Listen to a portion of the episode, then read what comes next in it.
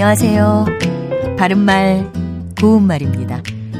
우리말 관용구에 제발 덕분에 라는 게 있는데요. 어떤 의미인지 짐작이 가시죠? 정확하게는 간절히 은혜나 도움을 바라건대 라는 뜻입니다. 제발 덕분에 그렇게만 해주십시오.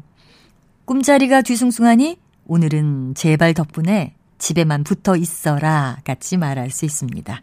먼저 제발은 간절히 바라건대라는 뜻의 부사고요.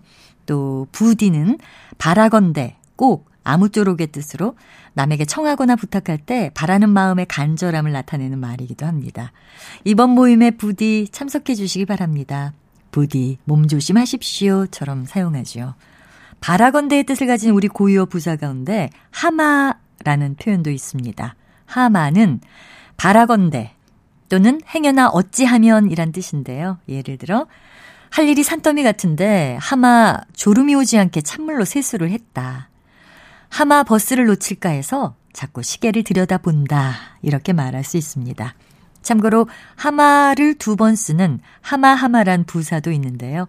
어떤 기회가 자꾸 닥쳐오는 모양이란 뜻과 어떤 기회를 자꾸 기다리는 모양이란 뜻도 있습니다.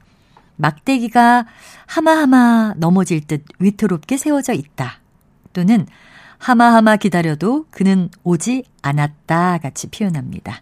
바른말 고운말 아나운서 변희영이었습니다.